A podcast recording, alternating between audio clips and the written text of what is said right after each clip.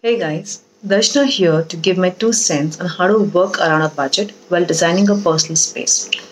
When DECODRAM first came to me to speak on the topic about design, I choose budget homes because I think that's the need of the hour. When I look at budget homes, it's not only about financial budget but also budgeting time.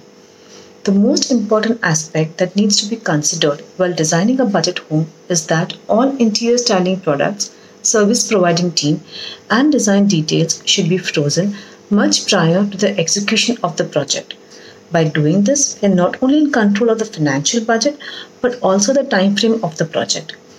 The project valuation should be drafted and the same should be discussed and bifurcated as per the priority before initiating the work. Every purchase of material and design element should be in coordination with the approved design budget. With effective planning, we can utilize every little space of home and create different zones within the same area. Unlike other homes where furniture may only have a specific use case, budget home must, must comprise of loose furniture and storage making it fully multifunctional. Above all, every inch of space should be designed in a manner where it is aesthetically and functionally compatible with each other.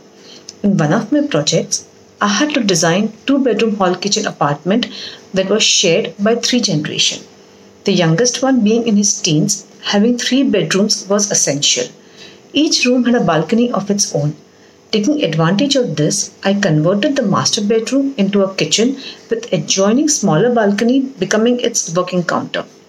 I opened up the kitchen to the living room using the entire available space to create the dining area. The existing kitchen was converted to parents' room, which was connected to the living room with the help of the sliding door. This helped me in making two seating areas, formal and informal, so with guests around they could enjoy both the spaces together. The larger balcony of the living room was used to design the son's bedroom. Finally, I attached the one of the bathrooms to the remaining room, turning it into the master bedroom for the couple. In this way, I was able to transform two bedroom hall kitchen space into a 3 BHK apartment, fulfilling the requirement of every member.